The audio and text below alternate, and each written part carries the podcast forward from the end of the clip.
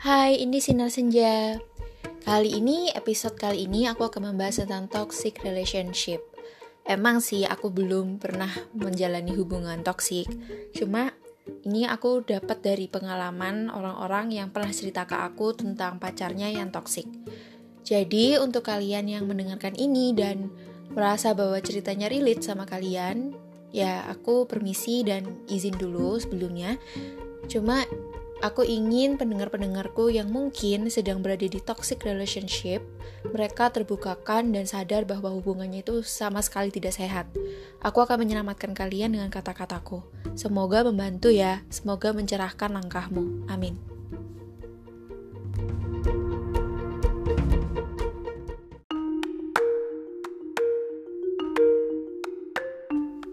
Guys, before I talk about toxic relationship, did you know what is toxic relationship? What do you think about toxic relationship?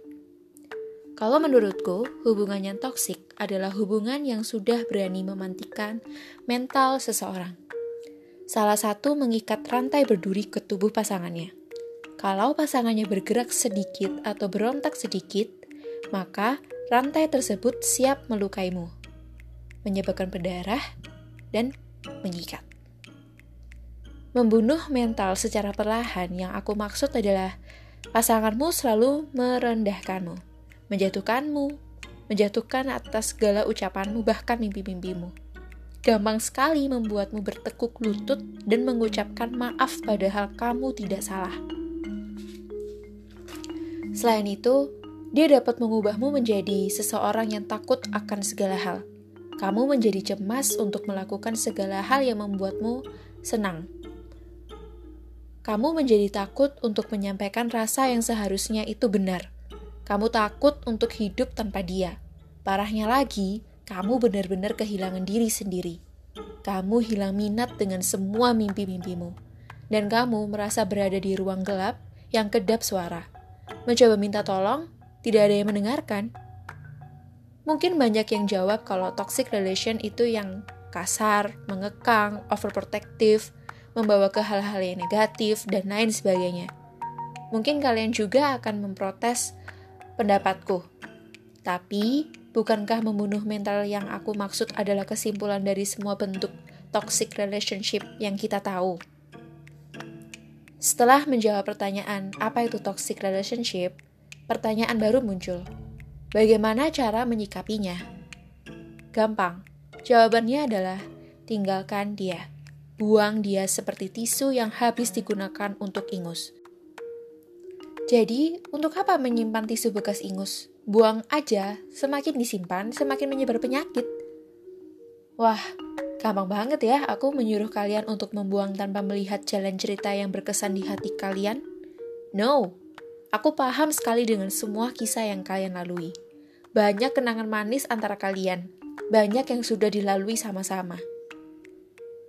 Sekarang aku mau tanya deh ke kalian, lebih penting menyelamatkan kenangan manis serta cerita-ceritanya, atau menyelamatkan diri sendiri sebelum terlambat?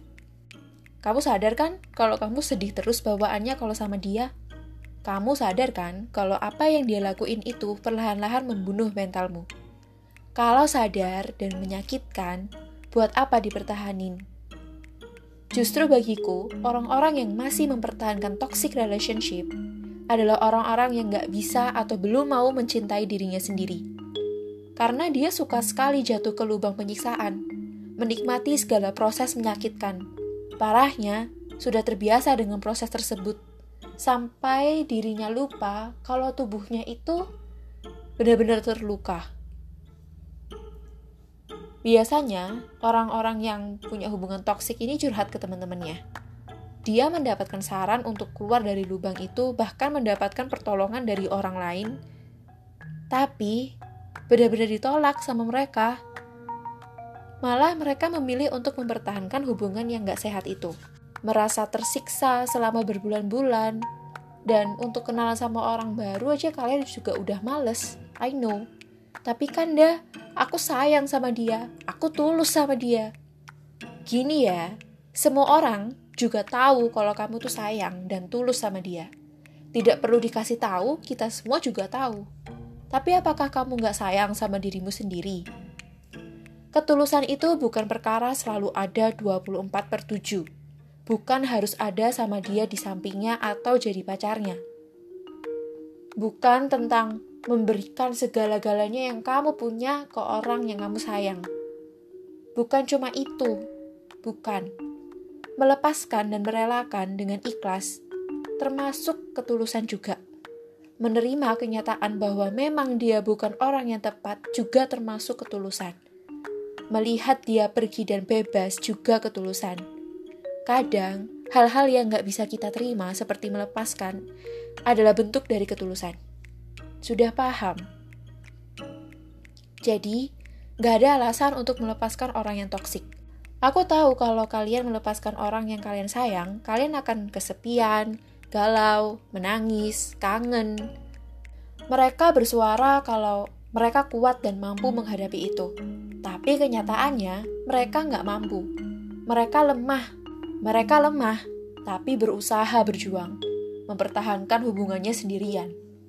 Aku ingetin sekali lagi ya, orang yang berkoar-koar kalau dia kuat, itu sebenarnya adalah orang yang lemah. Kalau mereka mendengar saran atau pertolongan dari teman-temannya, saran-saran dan pertolongan itu dianggap angin lalu, dianggap tidak mengerti perasaannya. Justru orang-orang yang menolong kamu adalah orang-orang yang tahu kondisimu. Ada sih orang yang sadar betul kalau hubungan ini tuh gak sehat. Hanya saja, ya gitu. Dia juga sadar kalau hubungannya toksik. Terus dia sempat putus nih sama pacarnya. Nggak lama sejak dia cerita kalau dia putus, dia balikan lagi. Oke, awalnya ya aku memakluminya. Mungkin mereka memperbaiki hubungannya sama-sama. Nggak lama setelah itu, orang ini cerita lagi kalau putus. Terus cerita kalau balikan lagi. Terus putus lagi. Balikan lagi. Alasan putusnya itu loh sama. Nggak beda sama sekali. Orang yang toksik pasti akan susah berubah. Bisa sih berubah kalau benar-benar dari hati. Kalau semua yang dilakukan gak berasal dari hati, maka hasilnya ya nihil. Mungkin pas dia mengajak balikan, dia janji sama kamu akan mengubah ini itu, tidak akan melakukan kesalahan yang sama, bilang kalimat yang meyakinkan kamu untuk kembali. Seperti, aku gak bisa hidup tanpa kamu, hidupku berantakan tanpa kamu, aku ingin meraih mimpiku sama kamu. Kamu bagaikan matahari di gelapnya duniaku. Percayalah, ucapan-ucapan seperti itu adalah omong kosong belaka. Mereka baru merengek-rengek saat kepergianmu. Tapi nanti, saat dia sudah mendapatkanmu lagi, ucapan-ucapan itu sudah melebur dengan udara. Mungkin ucapan-ucapan itu sudah dimakan sama corona sekarang. Saat bersamamu, kamu disia-siakan. Saat kamu pergi, kamu dipuja-puja. Saat dia mendapatkanmu kembali, ya minggu pertama berjalan mulus. Nanti ketahuan tuh toksiknya. Ngelakuin hal yang sama lagi. Gitu aja polanya. Jangan mau dijadikan lukisan. Jangan mau dijadikan pelabuhan sementara dan jangan termakan omongan orang itu. Udahlah, kamu akan baik-baik saja tanpa dia. Prosesnya lama emang. Tapi, kamu pasti akan menertawakan kejadian ini suatu saat nanti saat kamu benar-benar sudah sembuh. Girls, ini buat cewek-cewek ya. Dia terluka, dia masang status lagu galau, terus dia bikin kata-kata yang bagus di statusnya agar kamu lihat, cari perhatianmu sejak kepergianmu. Itu cuma omongan belaka. Kalau misalnya dia benar-benar sayang sama kamu, kalau misalnya dia benar-benar cinta sama kamu, dia nggak bakalan ngebiarin kamu pergi. Dia nggak bakalan bilang terserahmu, hubunganmu mau dibawa kemana, terserahmu. Dia nggak bakalan bilang gitu. Dia nggak bakalan merendahkan kamu, dan dia tidak akan menjadikan posisinya dia paling tinggi daripada kamu. Dan menjadikanmu sebagai budak cintanya. Tidak. Kalau memang dia benar-benar sayang, dia gak bakal ngelakuin itu. Dia pasti akan berjuang agar hubungan ini tuh benar-benar jalan ke depan. mematangkan rencana-rencana akan masa depan sama-sama. Kayak mimpi, harapan, tapi bukan cuma omongan aja gitu loh mimpi-mimpinya itu. Ya emang dilakuin, ada usaha, ada effort. Kalau aku membaca skrip ini, aku bener-bener inget sama cerita temanku dan what the hell, what are you doing? Cowoknya tuh jelas-jelas udah toxic, tapi kenapa dia masih mempertahankan gitu loh. Kalau misalnya dia gak toxic, buat apa dia itu menjelek-jelekan kamu, merendahkan kamu, sampai kamu tuh insecure sama dirimu sendiri.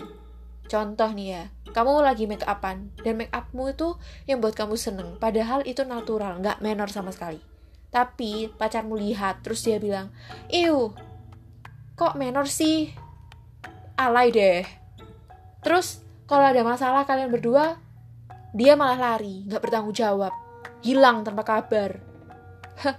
Itu aja udah dikasih tahu. Itu tuh udah tanda kalau dia itu belum bertanggung jawab, dia tuh nggak bisa dewasa, dia aja belum dewasa sama gimana cara menyelesaikan masalahnya gitu.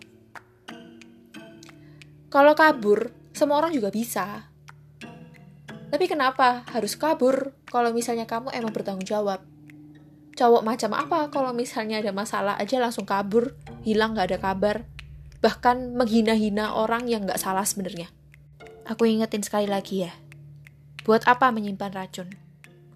Jangan simpan racun itu, karena semakin kamu simpan, maka racun itu akan membunuhmu. Save yourself. Kalau hubungan kalian sudah berjalan lama tapi itu toksik, sudahi aja. Kalaupun kembali, hal buruk itu akan terjadi lagi. Mungkin kamu berpikir gak apa-apa kamu tersakiti karena kamu percaya bahwa dia yang terbaik buat kamu. Itu kan pendapatmu. Tuhan tidak demikian. Mungkin selama ini Tuhan sudah memberikan tanda bahwa dia bukan untukmu. Dia tidak baik untukmu. Dia sudah memberikan tanda bahwa he's not into you. Tuhan juga sudah memberikan tanda. Ya terima hal itu. Lepaskan dan pergilah. Bentang sayapmu dan berbahagialah. Ketika kamu terlepas dari rantai berduri itu, aku yakin kamu akan mudah tersenyum dan bebas. Kalau kamu beralasan bahwa hubunganku sama dia udah lama, misalnya udah 4 tahun, tapi dia toksik, ngejatuhin mentalmu, bener-bener ngerusak mentalmu. Pantaskah orang toksik itu dipertahankan? Enggak kan? Kamu pasti bisa dan kamu pasti lebih hebat nanti walaupun tanpa dia. Aku yakin 100% kamu pasti bakalan baik-baik saja dan kamu pasti bakalan jauh lebih baik daripada kamu sama dia. Percaya deh, tanpa dia aja, kamu bisa. Pasti bisa. Good luck.